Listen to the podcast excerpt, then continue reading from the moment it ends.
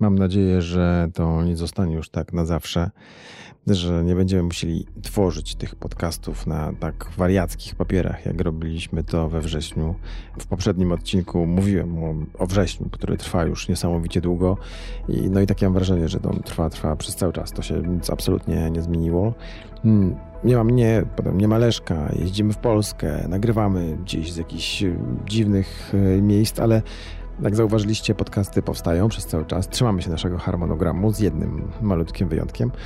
No, wyszło jak wyszło. Bardzo nam przykro, ale tak to pewno gdzieś tam jeszcze w przyszłości się może zdarzyć. Mamy co robić, mamy swoje zadania codzienne. Podcast robimy w wolnych chwilach, których akurat we wrześniu było, było, było mniej, ale widzę, że ale nas słuchacie, bardzo się z tego cieszymy.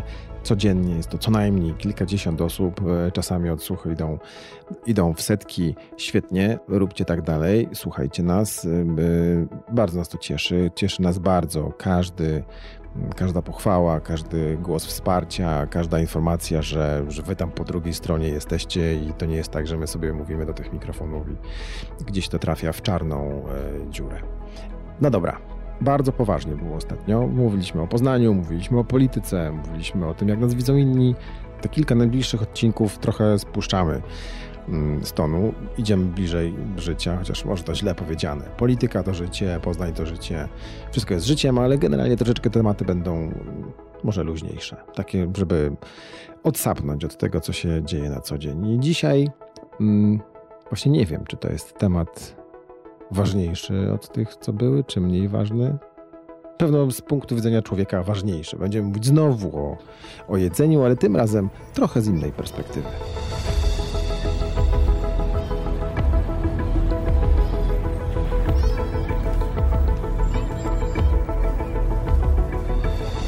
Nagranie i produkcja podcastu szumstudio.pl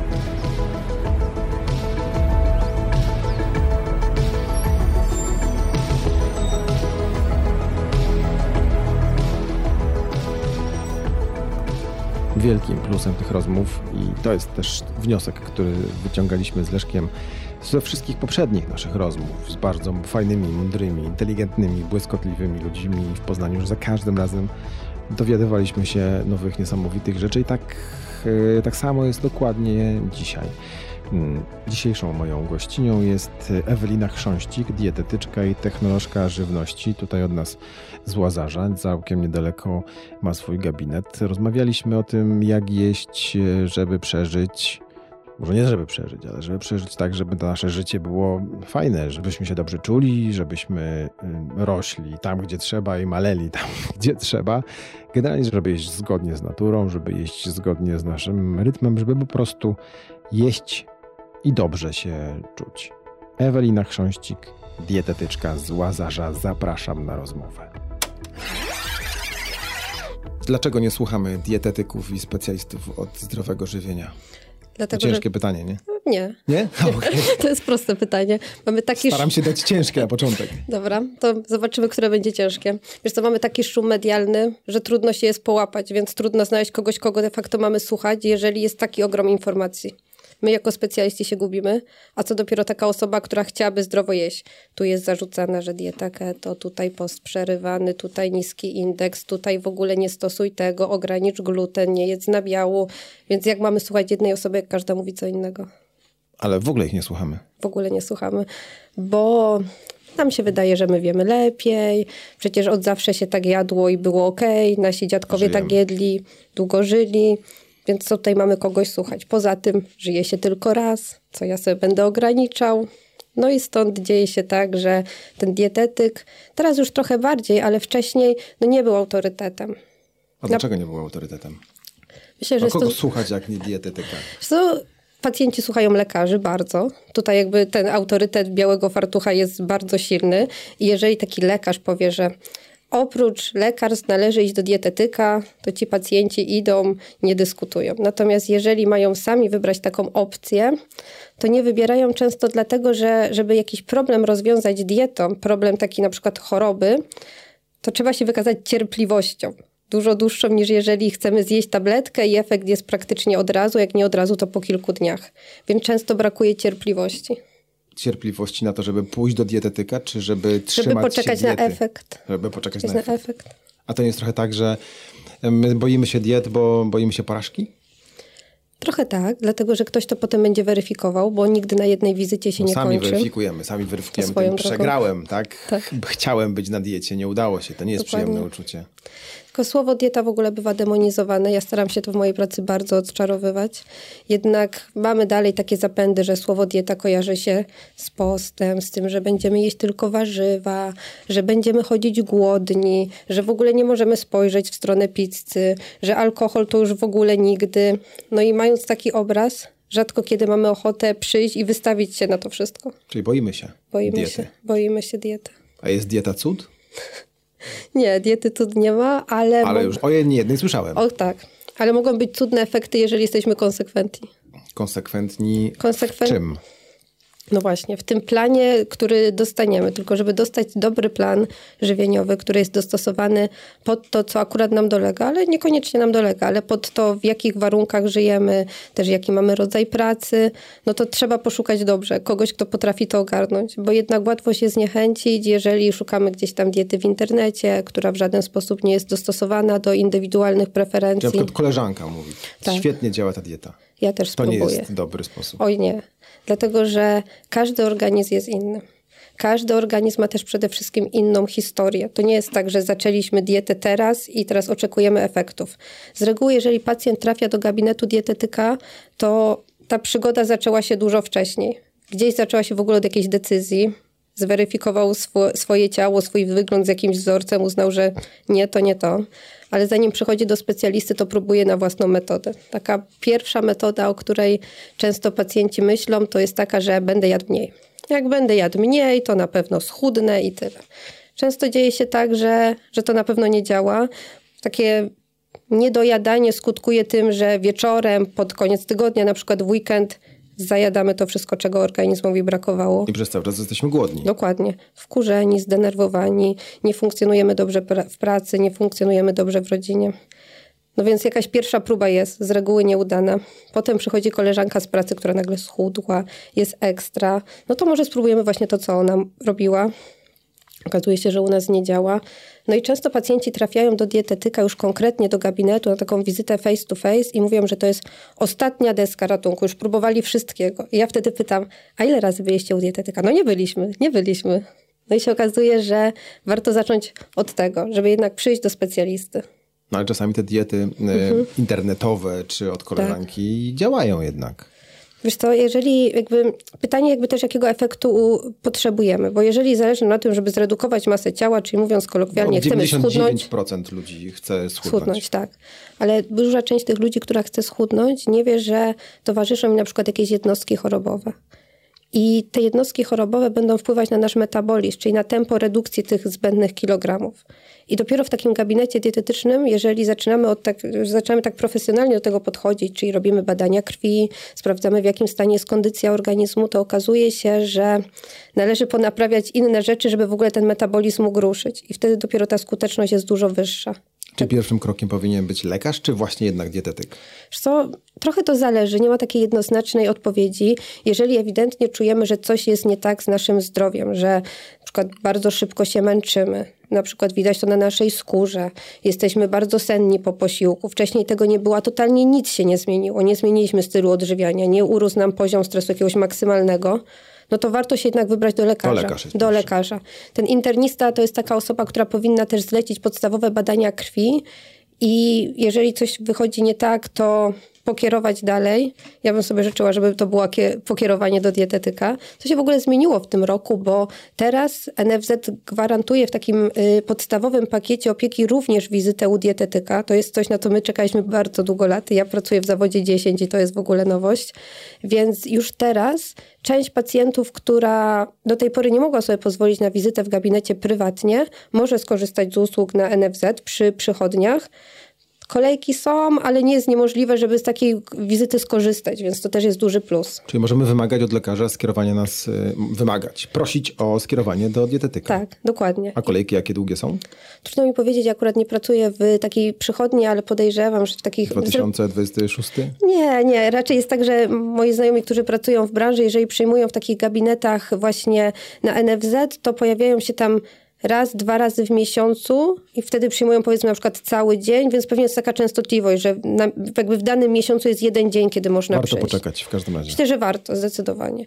I to wtedy jest opieka stała dietetyka. Można spodziewać się tego, że dietetyk nam zapisze dietę i powie, ok, to teraz już sobie z tym radź, czy jednak mimo wszystko będzie się nami opiekował i wspierał nas?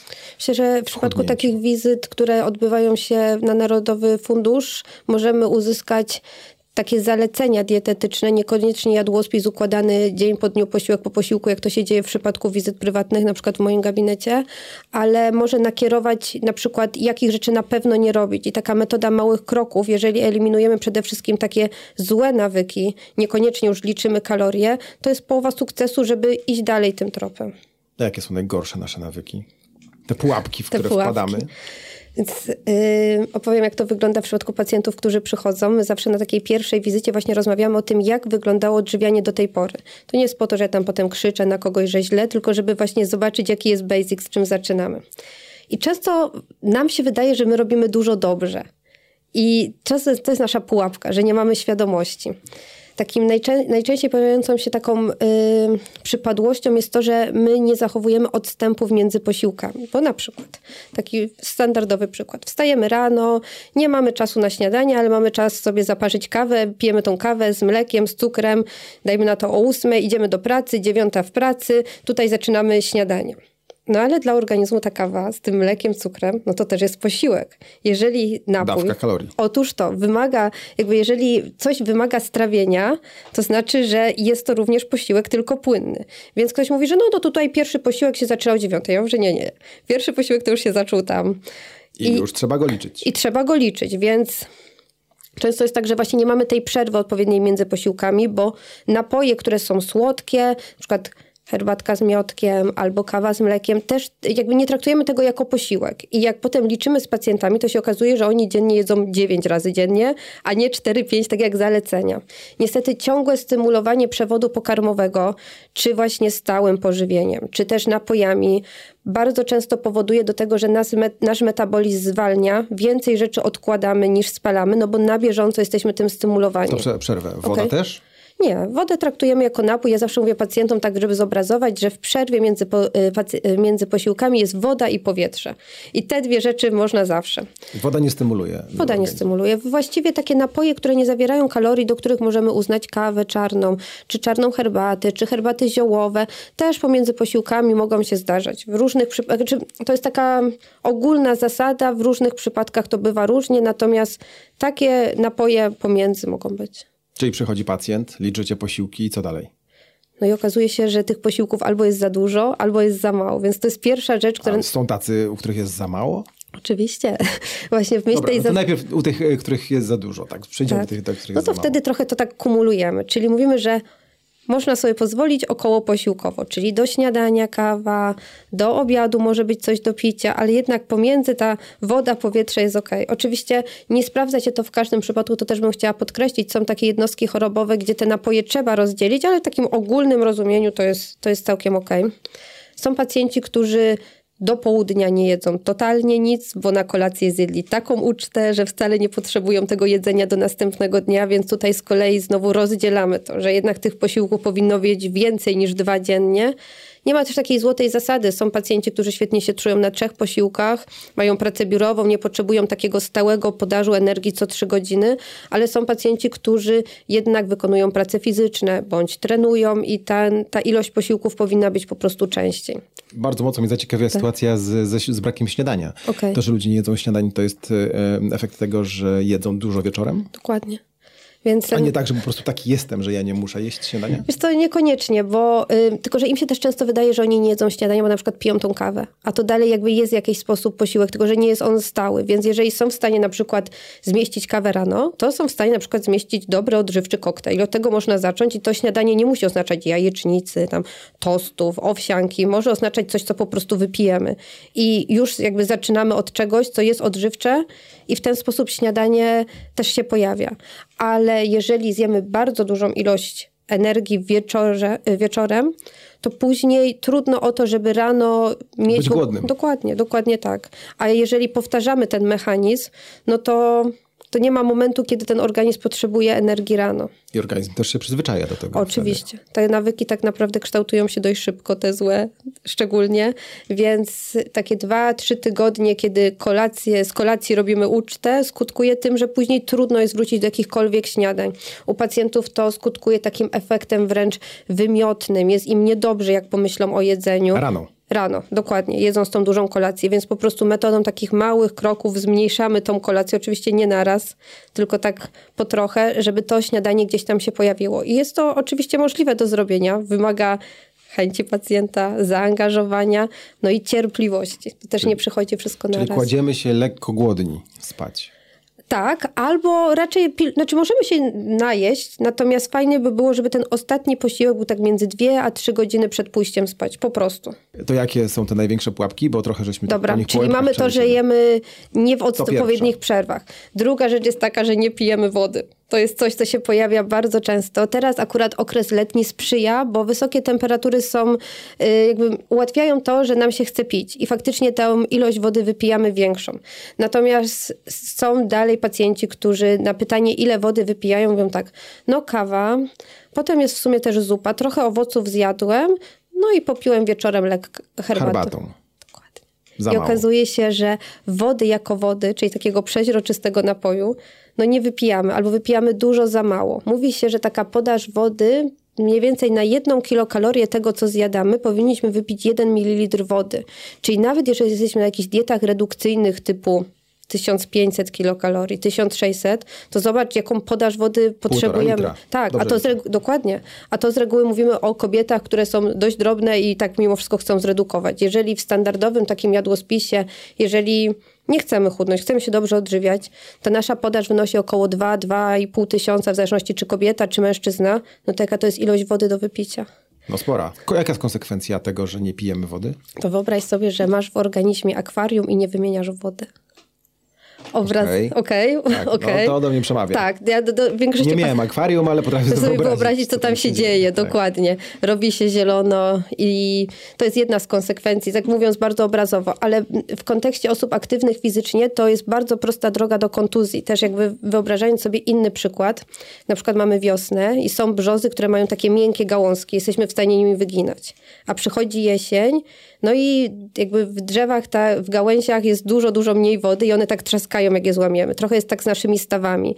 Dobrze nawodnione stawy zapobiegają temu, że pojawi się kontuzja, więc chociażby dzięki temu zapobiegamy temu, żeby, żeby dzięki temu nie przerywamy aktywności fizycznej, możemy być aktywni. Utrata wody już nawet w jednym procencie, czyli bardzo intensywne pocenie się, bądź też przebywanie w klimatyzowanych pomieszczeniach, o tym też zapominamy, albo szybki oddech, my wraz z oddechem również tracimy parę wodną, to też jest woda, o której totalnie zapominamy, powoduje to, że nasza koncentracja spada To napiję się wody, okej. na zdrowie. Na zdrowie. Szybka przerwa na wodę. Koncentracja spada. Koncentracja spada. Też łatwiej o to, żeby, jeżeli chce nam się pić, to często my to wiążemy z tym, że nam się chce jeść i sięgamy po dodatkowe kalorie, właśnie dlatego, że tak naprawdę organizm potrzebuje nawodnienia, a niekoniecznie jedzenia. Łatwo jest to gdzieś pomylić. Takim Czyli jeżeli pierwszy, jeżeli czujemy łaknienie, głód, to, to co? możemy Napić najpierw wody? się napić I szklankę wody. się Zoba- wydarzy. dokładnie, nic się nie stanie. To jedzenie poczeka, ono nie zniknie. Jakby na nie też przyjdzie czas, ale warto zacząć od tego i zobaczyć. Czasami źle odczytujemy sygnały z ciała, więc, więc warto od tej wody zacząć. Także druga pułapka to jest taka, że pijemy na pewno za mało wody i też chcemy nawadniać się napojami typu kawa, herbata, sok. Nie wiem co tam jeszcze, napoje energetyczne. To że, tak, to, że to jest płynne nie oznacza, że to jest woda. Chociaż dużo pacjentów mówi, że no ale głównym składnikiem jest woda. No ale jednak wszystkie te dodatkowe substancje zawarte niestety nie będą wpływać na to, że, że my się nawadniamy. Dobrze, idziemy dalej. Jeszcze w takie pułapki, które wpadamy, to jest to, że bardzo lubimy słodycze no i tych tak. słodyczy jemy dużo, dużo za dużo. A w ogóle musimy jeść cukier taki, taki yy, nienaturalny? Wiesz co, nie musimy. Nie musimy. Nie musimy. Dobrze, no to Natomiast... Yy, Ale jemy. Jemy, jemy, dlatego że łączymy też jedzenie z taką przyjemnością, a jednak cukier daje nam tą przyjemność praktycznie natychmiastową, więc zamiast zjeść normalny posiłek, łatwo sięgnąć po batona, którego zjemy szybko, nie musimy się rozsiadać, na przykład w pracy, wyjmować jakichś pojemników, zjemy szybko, dostarczyliśmy energię, możemy ruszać dalej. Skutkuje to niestety tym, że taki cukier trawi się bardzo szybko, po godzinie, czasem po dwóch jesteśmy znowu głodni, znowu potrzebujemy szybkiego źródła energii, tak się stymulujemy, stymulujemy i właściwie jemy. Jemy jednak za drugim. Dokładnie. I energetycznie dostarczamy bardzo dużo, objętościowo z kolei bardzo mało i zaburza się takie uczucie głodu, sytości. Bo żołądek nie jest wypełniony, tak, wyobraźmy sobie takiego batona, no nie wypełni nam żołądka. Dopiero to wypełnienie żołądka stanowi o sytości, więc my zjedliśmy bardzo energetycznie, nasz mózg mówi, no dawaj, dawaj, przecież nic nie dostałem. No dobrze, ale po zjedzeniu takiego batona jednak no. człowiek czuje się, no nie wiem, czy najedzony, może złe nie, słowo, ale, ale nie czuje, czuje satysfakcję szybko. To wynika z tego, że enzymy, które trawią cukier, znajdują się w jamie ustej, więc zobacz, jaka jest krótka droga stąd dotąd, żeby poczuć, że już się coś zadziało. Jednak jak zjem takiego brokuła, nie wiem, łososia parowanego, to żeby z niego uzyskać energię, no to proces jest dłuższy. Dlatego właśnie, to jest taka, taki atawizm, pozostałość po przodkach. Kiedyś tego jedzenia było znacznie mniej, więc yy, no i ta dostępność była dużo mniejsza. Tam mówiąc o takich już bardzo pierwotnych ludziach, którzy żywili się na przykład, nie wiem, owocami i tak dalej, no to, ten, to ta podaż energii musiała być bardzo szybka. No i to nam zostało. Tylko, że my teraz żyjemy w nadmiarze jedzenia. Nie musimy o nie walczyć, nie mamy na szczęście... Teraz że... musimy walczyć, żeby nie jeść. Walczyć, żeby nie jeść. Czyli musimy trochę oszukać to, jak zostaliśmy też stworzeni że nad tym trzeba zapanować. Także ta ilość słodyczy, którą jemy, też w stosunku do tego, jak mało się ruszamy, to też jest bardzo niezdrowy bilans. Jednak pamiętajmy, że y, cukier należy nam się jako źródło energii, szczególnie dla pracujących mięśni, jeśli te mięśnie w ogóle pracują. Jeżeli my wstajemy rano, jedziemy do pracy samochodem, pracy siedzimy przed komputerem, jedyny ruch to jest pójście do toalety, do tego, y, do kuchni, żeby coś zjeść, wracamy później znowu tym samochodem, przenosimy się przed telewizor, no to pytanie... To cukier nam się nie należy. należy nam się w bardziej złożonej formie, na pewno nie w formie słodyczy. Czyli jakiej? Złożona forma to są takie węglowodany, które też dostarczamy codziennie. Na przykład są to y, pełnoziarniste pieczywo, są to kasze, są to makarony, są też to ziemniaki. To są wszystkie produkty, które również znajdują się w naszej diecie. Czasami one też są demonizowane i uważane, że jeżeli będziemy to jeść, to na pewno nie schudniemy. Natomiast zapewniam, że odpowiednia proporcja tych wszystkich produktów, które wymieniłam do pozostałych, nie ma sprawy, żeby na tym redukować. I to są produkty, dzięki którym y, energia jest uwalniana trochę wolniej, ale daje sytość na dłużej. Ja przychodzę e, do ciebie do gabinetu, ty robisz ze mną wywiad, mhm. słuchasz tego, co ja robię, jak Dokładnie. ja się zachowuję i z czym ja wychodzę od ciebie. Na pierwszej wizycie wychodzisz z nadzieją. Okej. Okay. Tak, to już jest dużo. Na takiej pierwszej wizycie tak naprawdę nie powstaje żadna dieta. Y, w moim przypadku ja potrzebuję około tydzień, żeby taki jadłospis dla pacjenta ułożyć. Przetrawić. Przetrawić, wszystko. tak. Też y, bardzo często jest tak, że y, tutaj... Ale to przepraszam, no. jadłospis? No? To jest rzeczywiście, ja dostaję listę potraw? Tak. Nie, dostajesz jakby dietę w formie wydrukowanej książki na cały miesiąc. Dzień po dniu, posiłek po posiłku z listą zakupów. No na śniadanie zjesz to, na obiad tak. zjesz to, na kolację Ale najpierw umawiamy się. Jakby to jest taki proces negocjacji, który się zaczyna po tym, jak ty już powiesz, co zjadłeś. Więc potem zastanawiamy się, w jakich godzinach można zjeść posiłki. Oczywiście nie na sztywno. Jestem w ogóle zwolennikiem, żeby na przykład od poniedziałku do piątku to były inne godziny, jeżeli tak pracujemy, w weekend inne godziny. W ogóle bardzo dużo pacjentów w Poznaniu, którzy przychodzą, pracują na trzy zmiany i to jest hardcore ale... Bo nie da się ułożyć. Da się ułożyć. Da się ułożyć, Da się ułożyć, tylko Okej. układamy pod grafik. Trochę inaczej wygląda żywienie, kiedy idziemy na nockę, kiedy mamy pierwszy dzień po nocce, także jeżeli jakby dietetyk jest otwarty i pacjent jest otwarty na to, żeby przeanalizować konkretnie miesiąc, to naprawdę dużo się da zrobić i pacjenci pięknie po 20, po 25 kilo chudną, pracując na trzy zmiany. Jedni mówią, że to rozwala nam tak dobowy, że się nie da schudnąć. Oczywiście, że się da, Da się. tylko trzeba do tego podejść odpowiednio. Czyli w tej przychodzisz i już opowiedziałeś o tym, co jesz, i zastanawiamy się, jak możesz jeść. Ja jestem zwolennikiem w ogóle takiej metody małych kroków, czyli zdrowe nawyki kształtują się w. Bez szoku. Bez szoku, czyli żeby coś zmienić na stałe, potrzeba ewolucji, nie rewolucji. I dzięki temu ten efekt może być i spektakularny, no i może być przede wszystkim trwały. To jest ważne. Potem rozmawiamy o tym, co ty. to, to przepraszam, do tego dojdziemy potem. E, Trwały, to znaczy trwały w sensie takim, że ja już teraz do końca życia będę się trzymać tej diety? Nie, no jasne, że nie. Nie? Nie, właśnie muszę? to jest kolejny, kolejny punkt, który chciałabym poruszyć, Dobra. że e, nie szkodzi. Okej. Więc jak już porozmawiamy o tym, jak to ma wyglądać, to pamiętaj, że to jest na razie na najbliższy miesiąc. Ja też pacjentom tłumaczę, że bycie na diecie to jest proces, który się zaczyna i de facto się kończy. Oczywiście mówi się, że dieta to jest styl życia, ale od czegoś musimy zacząć, żeby dojść do tego stylu życia. Pierwszy w ogóle jadłospis, taki, który jest układany na miesiąc, to w ogóle nie ma nic wspólnego z dietą, to jest w ogóle próba generalna. Tam pacjent ma zobaczyć, co mu smakuje, co lubi jeść, po czym się czuje najedzony, co się totalnie nie sprawdza. I po miesiącu, jak on przychodzi z tymi wszystkimi uwagami, spostrzeżeniami, z reguły też dużo rzeczy jakby nie gra, to ja się cieszę, bo wtedy mam taką informację zwrotną i mogę ułożyć dietę dużo bardziej szytą na miarę, która opiewa o te wszystkie spostrzeżenia z tego pierwszego miesiąca. Z reguły taka częstotliwość wizyt kontrolnych jest raz na miesiąc, raz na 45 dni i w każdym kolejnym jadłospisie pojawiają się takie produkty, których do tej pory nie było. Pacjent chce na przykład spróbować nowych rzeczy, ale też zmienia się kaloryczność takiego jadłospisu, bo w którymś momencie wiemy, że się pożegnamy. Organizm musi się nauczyć jeść dużo większą porcję niż na początku, więc przechodzimy przez ten cały proces razem, ale na każdym z nich następuje też taka edukacja, żeby pacjent umiał też mądrze wybierać Sam. Sam. Decydować o tym, co może i kiedy jeść. Dokładnie. Prawda jest taka, że można wszystko. Dawka czyni truciznę, więc trzeba nauczyć się, żeby ta dawka nie była za duża. Ja też jestem takim zwolennikiem tej metody, która teraz jest dość znana, znaczy taka bardziej popularna, czyli 80 na 20. Jeżeli przez 80% czasu jemy dobrze, w rozumieniu wybieramy zdrowe produkty, odżywiamy się prawidłowo, to te 20% to może być takie Nie nasze... zaszkodzi nam. Dokładnie. Comfort food, czyli wybieramy po prostu to, co lubimy. Czy to jest pizza, czy to są frytki, czy to jest kawałek tortu. Wszystko ok, jeżeli ta proporcja jest zdrowo zachowana. Powiedziałeś, że dieta się kończy i co wtedy? I wtedy ja życzę sobie i moim pacjentom, i z reguły tak jest, że jesteśmy już na tyle wyedukowani, że potrafimy poradzić sobie samodzielnie z takim codziennym odżywianiem. A to nie kończy się ta dieta. kończy się jakby wizyta u ciebie. Tak, tak? ale zostaję sposób odżywiania zostaje. Z tymi zmianami, które dokonały które, się we mnie. Dokładnie, które sobie już tak naprawdę też wypracowałeś.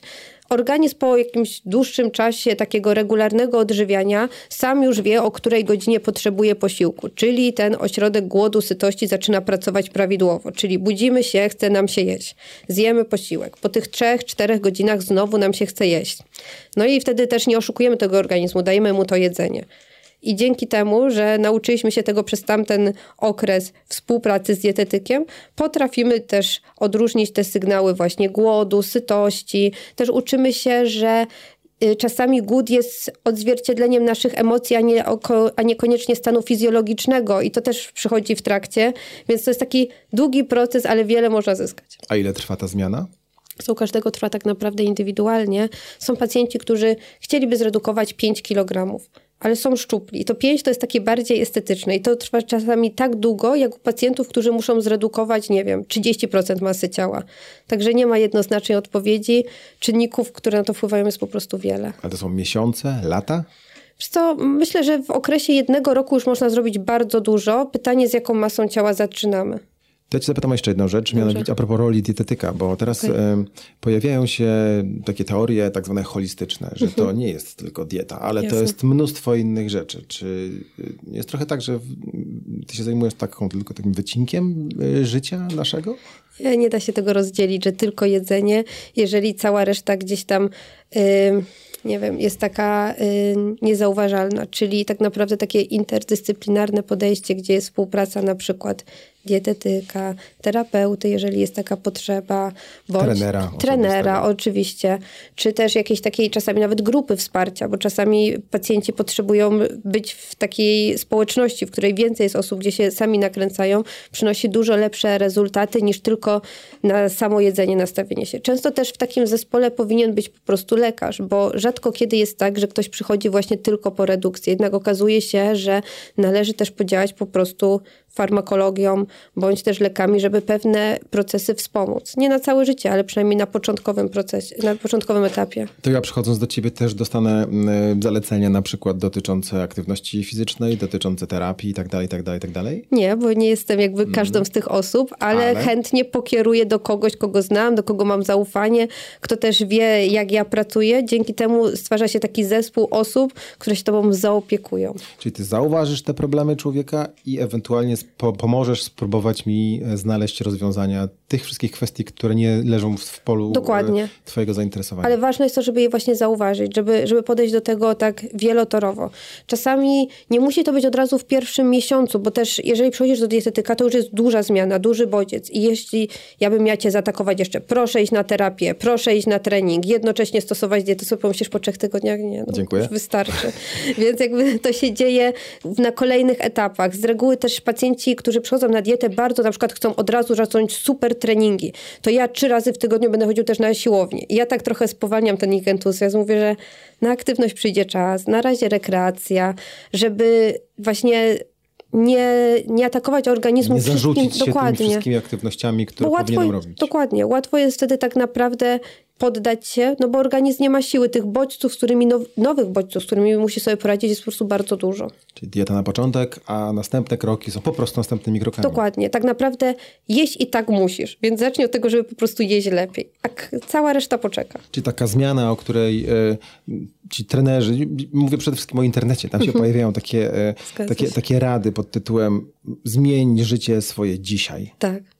To jest szok. To Dokładnie. jest szok, z którym ciężko sobie poradzić. Ciężko sobie poradzić, a poza tym też rodzi się na tobie ogromna odpowiedzialność, że Presja. dobra, teraz muszę zmienić życie. No nie, no zmień talerz na razie, albo nalej sobie tej wody. To już jest naprawdę dobry krok w dobrą stronę, ale realny przede Poczuj, że wszystkim. działa i idź dalej. Dokładnie. Co jest teraz na topie w świecie, jeżeli e, chodzi o diety? Wspomniałaś o tej, o tej zasadzie Okej. 80-20. To jest taka zasada, która y, super się sprawdza i można też łatwo zobrazować to, czy na podstawie talerza, czy jakichś takich rysunków, jak to pokazać. Na topie teraz też mamy, ciągle się utrzymuje na przykład dieta ketogeniczna. Ja osobiście nie zajmuję się tego typu jadłospisami, nie neguję ich. Uważam, że w pewnych przypadkach, pewnych jednostkach chorobowych jest to sposób odżywiania, który ułatwi, mm, który, jakby to powiedzieć dobrze, który zmniejsza, nasila objawy choroby, ale mam w Poznaniu kilku takich specjalistów, którzy typowo się tym zajmują i również po prostu oddaję. Więc myślę, że jeżeli ktoś... Ale po zdiagnozowaniu, że ta dieta jest dla tego typu pacjenta. Dokładnie, To znowu dokładnie. nie jest dieta cud. To i też nie jest dla każdego. To trzeba, trzeba sobie przypomnieć. I duży problem się robi, jeżeli pacjenci chcą iść na dietę keto i wybierają na przykład catering dietetyczny, gdzie totalnie to nie jest zbilansowane. No i zalewają się tą śmietaną 36, jedzą kiełbasę, cieszą się, że w końcu golonka. No i owszem, jakby ta proporcja makroskładników jest taka w tej diecie, że przeważa ten tłuszcz, ale pytanie, czy cała reszta jest ok, czy faktycznie jest pod niego, to tym sobie można narobić bardzo, bardzo dużo szkody. Więc przed tym osobiście przestrzegam.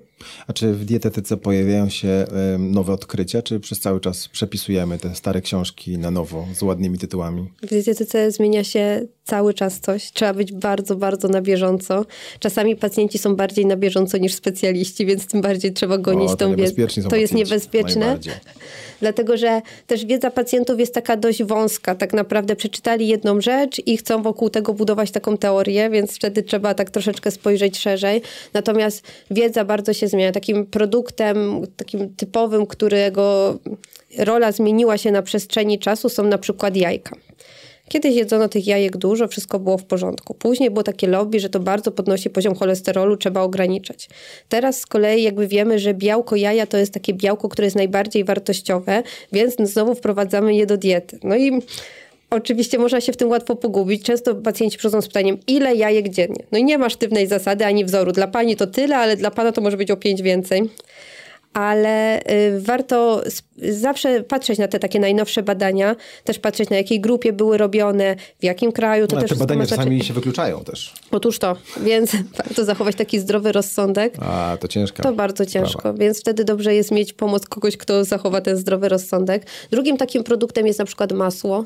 Z tym masłem też było tak, że podobnie jak z jajkami. Wszyscy no tak, jedli masło. Na margarynę się wszyscy Tak, wszyscy się przerzucili na margarynę. Z tymi margaryn... One teraz wracają do łask i faktycznie można im tą łaskę trochę oddać, natomiast kiedy pojawiały się pierwsze margaryny, to proces ich produkcji powodował, że pojawiało się tam wiele takich tłuszczów trans, to są takie tłuszcze, które są szkodliwe dla naszego zdrowia. Więc mimo, że produkt był łatwo dostępny, był też tańszy, no to w rezultacie nie był takim produktem prozdrowotnym. Teraz te nowe margaryny i proces produkcji wyklucza powstawanie produktów trans. Co więcej, pojawiają się tam dodatki takich związków, które mają za zadanie obniżać poziom cholesterolu i faktycznie tak się dzieje. Natomiast znowu, żeby wybrać dobry produkt do smarowania, no to dobrze jest tak do tego podejść na spokojnie, zastanowić się. No i też zadać sobie pytanie, czy aby na pewno też musimy czymś smarować tą kromkę chleba. No, proces odzwyczajania się, dziś e, czytałem, że trwa, zdaje się, miesiąc. Miesiąc, od, od takie cztery tygodnie, żeby tak. po prostu taki szlak w mózgu trochę przerwać i przełączyć na inny, tak mówiąc bardzo kolokwialnie. Tak, no ja jestem świetnym przykładem, też właśnie się w pewnym momencie zacząłem odzwyczajać od smarowania tak okay. zwanego i poszło. I, I poszło. To nie było łatwe na początku, bo tak. to z reguły odzwyczajanie się od czegoś jest niełatwe. Tak, to jest mniej więcej da się miesiąc. to zrobić, tylko trzeba wytrzymać. No właśnie, tylko że jeżeli mamy takie poczucie, że ten miesiąc tak się nam w ogóle przedłuża i to trwa i trwa i trwa, a wokół są pokusy, czy czasami on tak się ciągnie i nie jest prosto ale trzeba pamiętać, że to jest etap skończony i że to właśnie ten nawyk się zmieni, tylko konsekwencja jest potrzebna. No ten pierwszy raz jest najtrudniejszy zawsze. Najtrudniejszy. Chociaż w kontekście jakby wizyt u dietetyka, osoby, które przychodzą pierwszy raz mają dużo większą szansę na taki sukces w terapii niż osoby, które już przychodzą kolejny raz. Więc w tym wypadku ja się cieszę, jak przychodzą takie świeżynki, bo z reguły ten metabolizm jeszcze nie jest tak mówiąc kolokwialnie taki pouszkadzany jakimiś innymi dietami albo próbami i z reguły szybciej reagują na zalecenia niż osoby, które mówią, że to jest ich już dziesiąta wizyta na przykład. Wtedy tak naprawdę bardzo trudno się pracuje z takimi pacjentami, bo oni są bardzo... Dziesięć porażek poniósł. Tak, i oni chcą efekty tu i teraz. A ten ich organizm jest tak zmęczony, że z reguły trzeba go najpierw odżywić, żeby jakiś efekt był. Więc efekty odchudzające czasami są na przykład po dwóch, trzech miesiącach i też trzeba pacjentowi powiedzieć, słuchaj, no ty schudniesz, ale na pewno nie teraz. No i ktoś, kto już czeka tyle, tyle, czasami no, też taką prawdą się po prostu nie godzi. No, no, tak, bo jeżeli jesteś ostatnią deską ratunku dla niego po tych wszystkich tak. dietach, no to on oczekuje... Że już za tydzień będzie fit. Efektów. Dokładnie. Tak. Zapłacił, Do, żąda efektu. No dobrze jest do tego podejść tak uczciwie i lojalnie powiedzieć pacjentowi, że no nie, że trzeba będzie poczekać. Ale z reguły, jeżeli pacjent wie to na wstępie, nie obiecujemy właśnie cudów, że tutaj będzie ekstra, tylko że ta konsekwencja to jest klucz do sukcesu, to czeka. No właśnie chciałem cię zapytać, trochę wyprzedziłeś moje pytanie o, o pacjentów, u których musisz e, sobie radzić z negatywnymi skutkami e, diet różnych, niedobranych. Tych poprzednich. Poprzednich.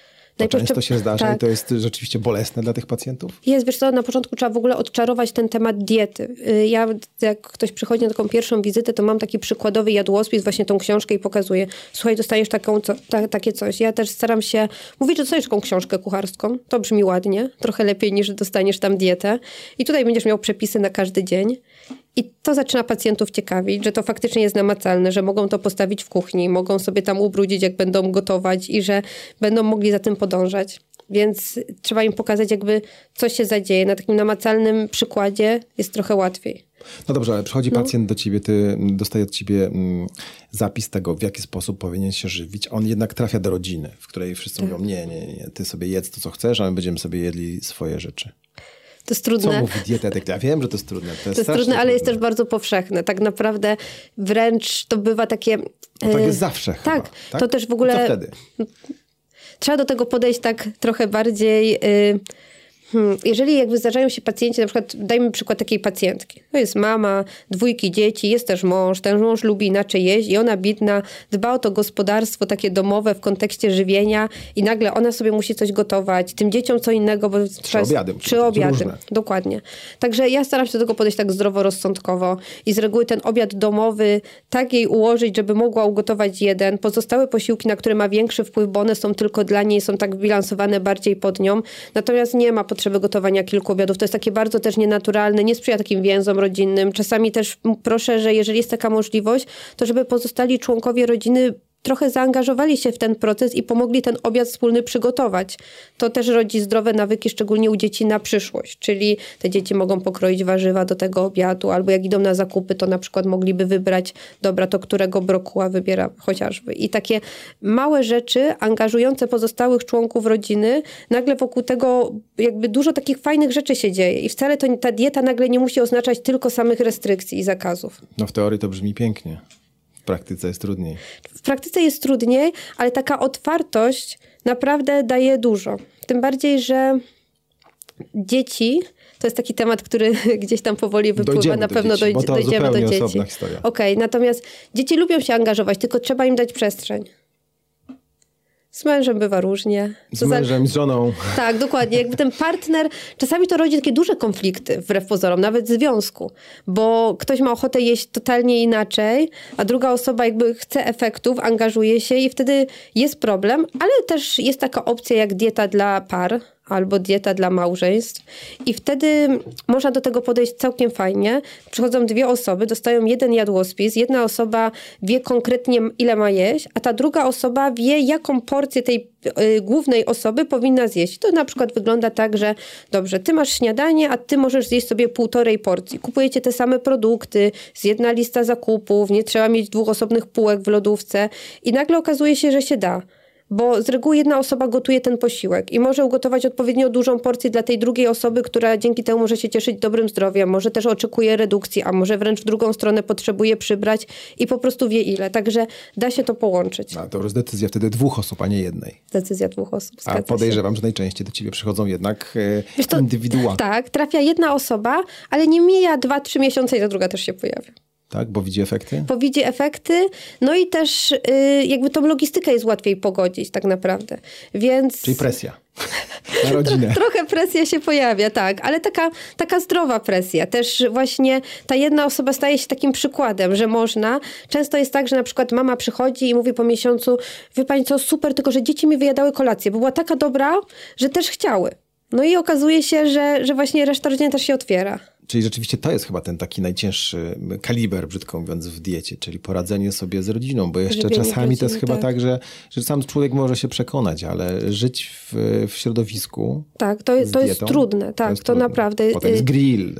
E, Dokładnie, teraz rodzina, akurat ten sezon się kończy, ale faktycznie Święta. lato to w ogóle no, nie sprzyja redukcji. Co chwilę mamy właśnie komunie, wesela, grille i te weekendy z reguły bardzo nam się rozjeżdżają. Wtedy tak naprawdę, żeby taki pacjent miał takie poczucie, że że no nie musi prowadzić życie takiego towarzyskiego ascety, no to ja podchodzę do tego tak, że staramy się, żeby on chociaż zachował te przerwy między... To 20% jeszcze, żeby tak. miał tam gdzieś tego. Albo żeby chociaż zachował te przerwy. To, co mówiliśmy na początku, że jeżeli między 2,5 a 4 godziny w tych przerwach będą się pojawiać posiłki, a pomiędzy właśnie ta woda i powietrze, no to da radę, to przetrwa.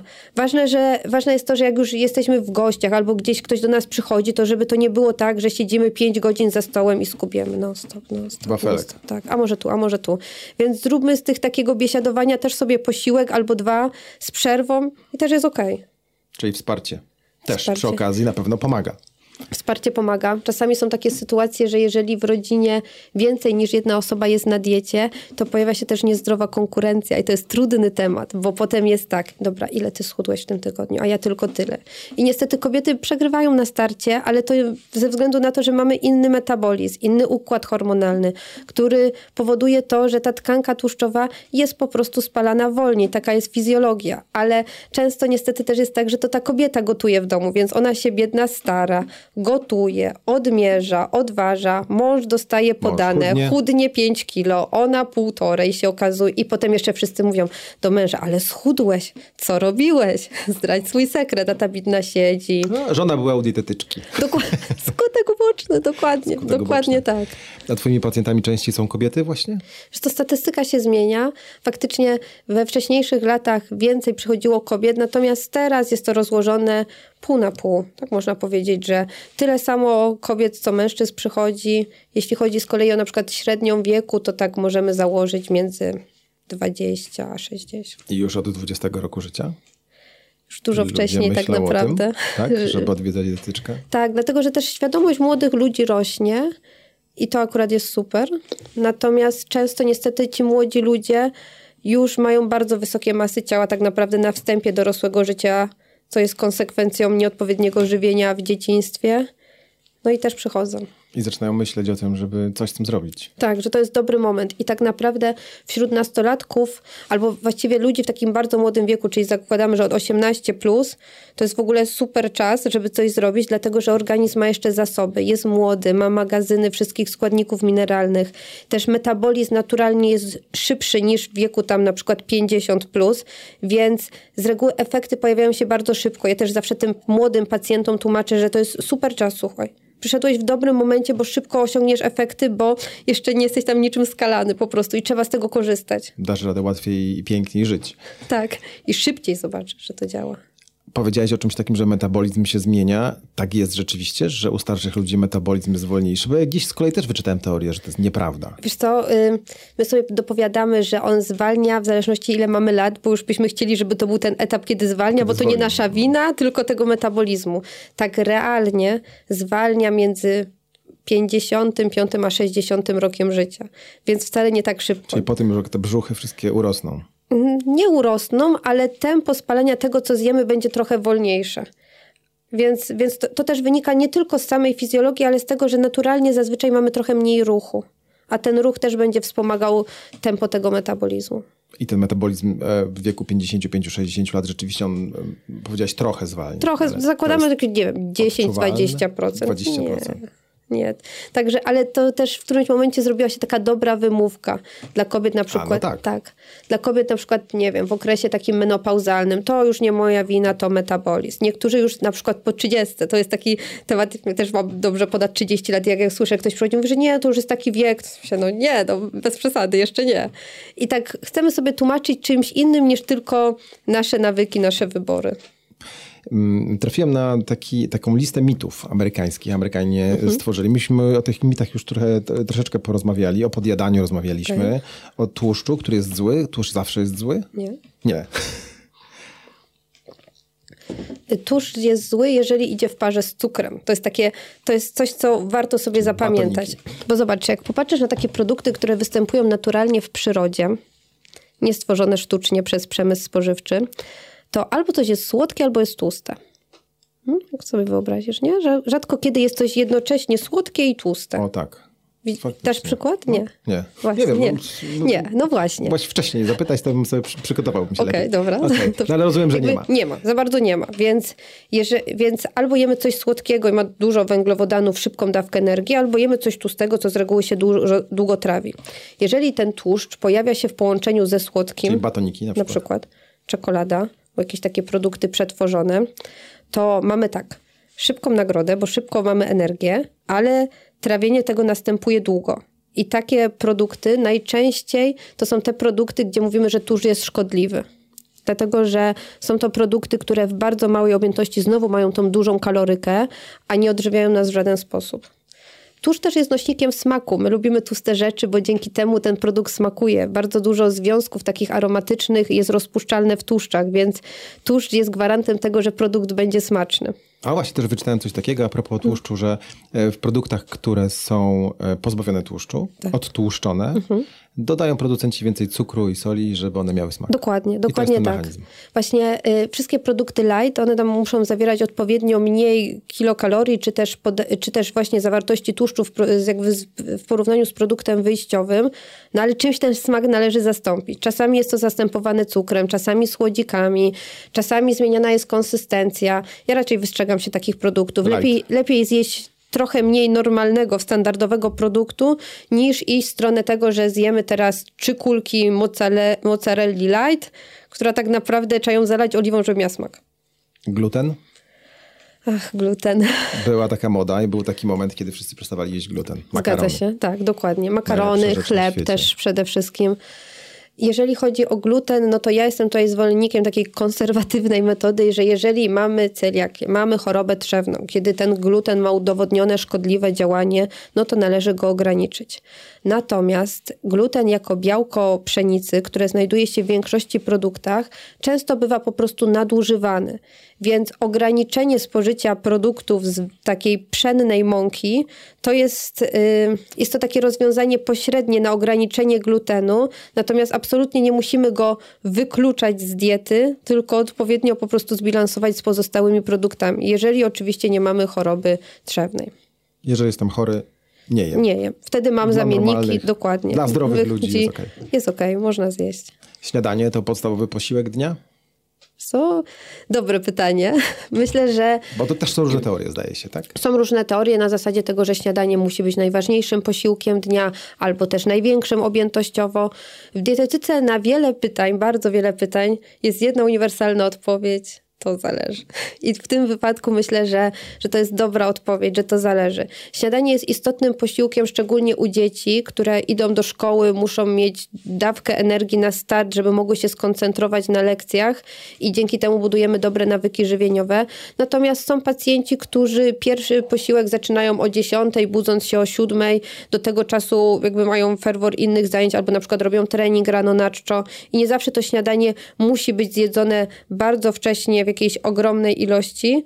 Natomiast warto o nim pamiętać, ale Żeby było. żeby było. Zawsze. Jedzenie częściej mniej jest zdrowsze niż rzadziej i więcej? To już trochę rozmawialiśmy na ten Tak. temat w kontekście tych posiłków i tutaj odpowiedź jest również to zależy. Jemy Woda i powietrze. woda i powietrze. Tak Okej. na pewno. Alkohol, poprawia trawienie? Ha, to jest temat, który zawsze się pojawia na każdej wizycie. Na koniec zawsze pytam, jakie są pytania i pojawia się temat alkoholu. Więc yy, Popra- najpierw- czy poprawia trawienie? to też zależy. Okej, Więc no generalnie tak, alkohol jako etanol, czyli składnik napojów alkoholowych, trzeba sobie powiedzieć, że to jest produkt, który jest szkodliwy dla naszego zdrowia. I etanol nie ma żadnych takich prozdrowotnych właściwości, ale występuje w różnych napojach. W piwie, w winie, w wódce, w whisky, w alkoholach mocnych. Stanowi tam kilka procent. Stano- no w zależności jaki mamy tam kaliber, no to stanowi od kilku do kilkudziesięciu procent tak naprawdę. I stanowi o mocy tego alkoholu. A reszta?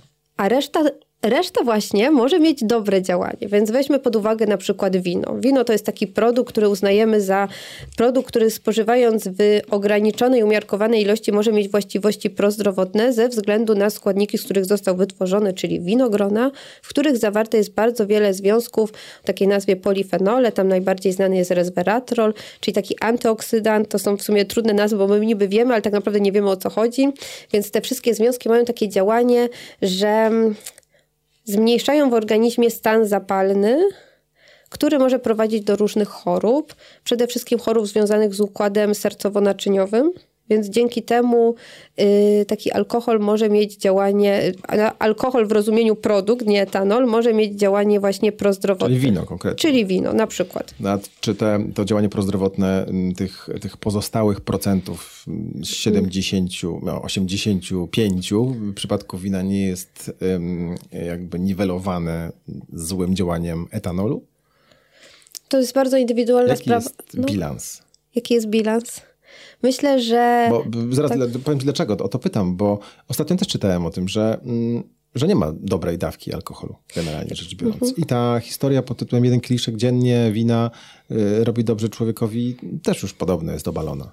Wiesz co, dużo zależy od tego, w jakich warunkach my żyjemy i jak wygląda cała reszta. Bo jeżeli na co dzień borykamy się z innymi chorobami, to dodatek alkoholu nigdy nie poprawi tej sytuacji. Jeżeli na co dzień z kolei używamy innych używek, palimy papierosy, nadużywamy ilość kofeiny, którą spożywamy, niekoniecznie tylko w kawie, ale też w napojach energetycznych, to dodatek wina dla zdrowotności nic nie pomoże. Natomiast jeżeli takie wino pojawia się jako taka, nie wiem, dodatek do takiej sytuacji, na przykład, nie wiem, spotkania rodzinnego, które przebywa w miłej atmosferze, jemy dobre jedzenie, redukujemy dzięki temu trochę poziom stresu i to jest tak jakby jeden bodziec w całym tym procesie, no to super. Natomiast y, bez alkoholu również możemy żyć zdrowo. To nie jest czynnik, który będzie wpływał na naszą długowieczność, czy na, na, na to, że dzięki temu będziemy, będziemy zdrowsi. A piwo? Te brzuchy piwne? To jest efekt rzeczywiście picia piwa? Czy to tak, dlatego że, tak jak wspomniałam, etanol, czyli ten składnik napojów alkoholowych i węglowodany w rozumieniu na przykład cud jęczmienny, mają bardzo podobny szlak metaboliczny. Mówiąc takim prostym językiem, to razem trafia do jednego worka, jakim jest wątroba. I wątroba musi teraz zdecydować, czy ona zrobi z etanolu, czyli z tego alkoholu energię, czy zrobi z węglowodanów musi zrobić z etanolu, bo to jest trucizna, tego się musimy pozbyć. Więc zawsze etanol jako składnik napojów alkoholowych jest spalany, on się nie odkłada. Gdyby się odkładał, byśmy chodzili wstawieni cały czas. Nie jest tak. Też jak popatrzymy na takich panów, którzy stoją czasami pod sklepem, tam nie ma otyłości, nie? Oni są z reguły dość szczupli, no bo piją, a nie jedzą. Więc jeżeli wracamy do tematu takiego, że brzuch piwny pojawia się stąd, że do tego etanolu pojawia się bardzo dużo źródeł energii różnych, czyli na przykład jedzenie, bo alkohol nam pobudza jednak apetyt, chce nam się jeść, pojawia się ten słód jęczmienny z piwa i to wszystko również trzeba zmetabolizować. I nie da się ze wszystkiego zrobić energii. Więc reszta się po prostu odkłada. A jak się odkłada w okolicy wątroby, no to robi się ten brzuch piwny. Czyli w pierwszej kolejności organizm radzi sobie z etanolem Dokładnie. i resztę odkłada resztę odkłada. No bo też proces trawienia tego etanolu to nie jest prosta sprawa, więc jakby jest na tyle, powiedzmy, nie wiem, energochłonna, że łatwiej jest resztę odłożyć na później. Wspomnieliśmy o dzieciach, a, a to jest problem. Chyba to jest bardzo duży problem i taki narastający i no bardzo właśnie. alarmujący. E, polskie dzieci tyją najszybciej w Europie. Tyją najszybciej w Europie. Ostatnio taki raport wyszedł i on jest, powinien tak naprawdę zapalić lampkę ostrzegawczą wszystkim. Nauczycielom, rodzicom, specjalistom, lekarzom. To też jest przyszłość narodu. Dlaczego tak się dzieje? Dlaczego tak się dzieje? Dlatego, że to jest ogólnie taki temat, o którym mógłby być w ogóle osobny podcast, czyli y, otyłość wśród dzieci. Dzieci nie są niczemu winne dzieci, prze, jakby za dzieci odpowiadają rodzice, więc nawyki rodziców, styl życia i to, czym są żywione, zależy od tego, co dostają od rodziców. Niestety tempo życia, w którym my funkcjonujemy, nie sprzyja do tego, żeby robić dobre nawyki też dzieciom. Pojawia się takie pojęcie, może słyszałeś, jak dzieci pokowidowe. No właśnie nie. A wspomniałaś o tym podczas tak, rozmowy przed podcastem. Dokładnie. Dzieci pokowidowe to jest taka charakterystyczna grupa dzieci, które jakby mierzą się z takimi trzema głównymi y, problemami. Jeden dotyczy tego, że są to dzieci, które, no, są to dzieci ogólnie, które wy, mm, część edukacji przechodziły w trakcie epidemii koronawirusa były odizolowane od swoich rówieśników. To była w ogóle totalna nowość w porównaniu z tym, jak funkcjonowały tak, wcześniej. Nikt nie wiedział, jak sobie z tym radzić. Dokładnie. Były narażone na ogromną dawkę stresu, często pozostawione same sobie, bo w momencie, jeżeli rodzice już poszli do pracy, to te dzieci zostawały same w domu nie miały możliwości wyjścia na zewnątrz, więc praktycznie większość czasu spędzały siedząc bez opieki. I to rodzi trzy główne tematy, z którymi muszą się teraz zmierzać. Pierwszy to jest próchnica, dlatego że podaż słodkich przekąsek w trakcie tego okresu była dużo większa niż w innym czasie, bo nie było żadnej kontroli. Często nie było też odpowiedniej higieny jamy ustnej po takim posiłku, więc rozmawiając ze znajomymi, na przykład stomatologami, często poruszamy ten temat, że, że dzieci pokowidowe mają bardzo duży problem związany z próchnicą. Duża ilość słodkiego, mała higiena. Drugi temat, no to to jest oczywiście nadwaga i otyłość, która się pojawia jako konsekwencja braku ruchu. No i znowu, nieodpowiedniej ilości, jakości jedzenia. No i trzeci temat jest związany już bardziej z taką socjologią, czyli to, że te dzieci są zamknięte. Nie mają ochoty wychodzić na zewnątrz, spędzać czas na podwórku ze znajomymi. Po prostu ta socjalizacja jest taka dużo, jest taka spowolniona albo właściwie wcale jej nie ma. I takie dzieci trafiają bardzo często do gabinetu dietetycznego. I jak pytam, w którym momencie zaczął się ten problem, no to w 90% przypadkach zaczyna się wtedy, gdzie zaczyna się po prostu pandemia. Czyli te dzieci pozostawione same sobie. I przychodzą rodzice, mówią: Proszę odchudzić mi dziecko. To jest bardzo trudny temat, bardzo emocjonujący. Y, tak naprawdę my dzieci nie odchudzamy, to jest ważne, żeby sobie powiedzieć raz a porządnie. Według zaleceń Instytutu Żywności i Żywienia dzieciom nie robi się diet redukcyjnych pod względem kaloryczności. Dzieci powinny jeść tak jakby swoją podaż energii, natomiast ruch powinien być gwarantem tego, że będą redukować nadmierne kilogramy. Także jeżeli rodzic przychodzi i mówi, że proszę odchudzić mi dziecko, to ja z reguły mówię, ja panu odżywię dziecko, nie odchudzę. To jest ważne, że dziecko potrzebuje odpowiedniej ilości energii. My często porównujemy takie dziecko w wieku dojrzewania do nas i nagle się okazuje, że to dziecko chce mieć większy, jakby je więcej niż na przykład tata. Czasami tata jest takim, tutaj jest talerz taty, a tu jest talerz syna. I nagle jest taki zgrzyt, że jesz tyle co ojciec. Natomiast często zapotrzebowanie takiego dziecka jest dużo większe. Ono musi się uczyć, musi iść do szkoły, musi mieć aktywność w tej szkole typu WF, a do tego musi dojrzewać i rosnąć. I te wszystkie procesy powodują, że przemiana materii takiej osoby jest dużo wyższa. Przychodzą dzieci z rodzicami, to ja zawsze zachęcam, żeby zarówno rodzice stanęli na wadze, jak i dzieci. I wtedy obliczamy, jaka, jaką mają taką najniższą podaż energii potrzebną do życia. I okazuje się, że te dzieci mają wyższą. I tłumaczymy rodzicom, że dziecko na wstępie ma prawo jeść więcej niż pan, no bo jest na takim etapie życia. I to jest bardzo ważne, żeby sobie uświadomić, że dzieci potrzebują energii, ale pytanie, skąd tą energię będą czerpać? Co będzie źródłem tej energii? Czyli wracamy do jakości diety. Dokładnie. A to już, tak jak powiedziałaś, chyba jest zupełnie temat na, na, na inną inny, rozmowę. Na inną rozmowę. Natomiast warto w przypadku w ogóle otyłości u dzieci pamiętać o odpowiedzialności rodziców. Czyli I... zawsze to spada na nas zawsze spada na nas. Tak naprawdę dzieci same nie stanowią gospodarstwa domowego, otrzymują od kogoś pieniądze, to jak je wykorzystają, to jest oczywiście jakby ich, ich sprawa, ale odpowiednia edukacja, czy też przykład, przede wszystkim przykład z góry, da większą szansę na to, że te wybory będą prawidłowe. I utrzymają się w tym starszym życiu. Dokładnie. Bardzo Ci dziękuję za rozmowę. Umawiamy się na następną o dzieciach. Z chęcią. Okej. Okay. Moją y, gościnią Używamy feminatyw. Dobrze. Była Ewelina Chrząścik, dietetyczka sportowa i kliniczna i techno... Oj, tu mam zagwozdkę. Technolożka. Technolożka żywności. Żywności, tak. technolożka żywności. Tak jest. Bardzo Ci dziękuję. Ja również dziękuję. To była bardzo miła rozmowa.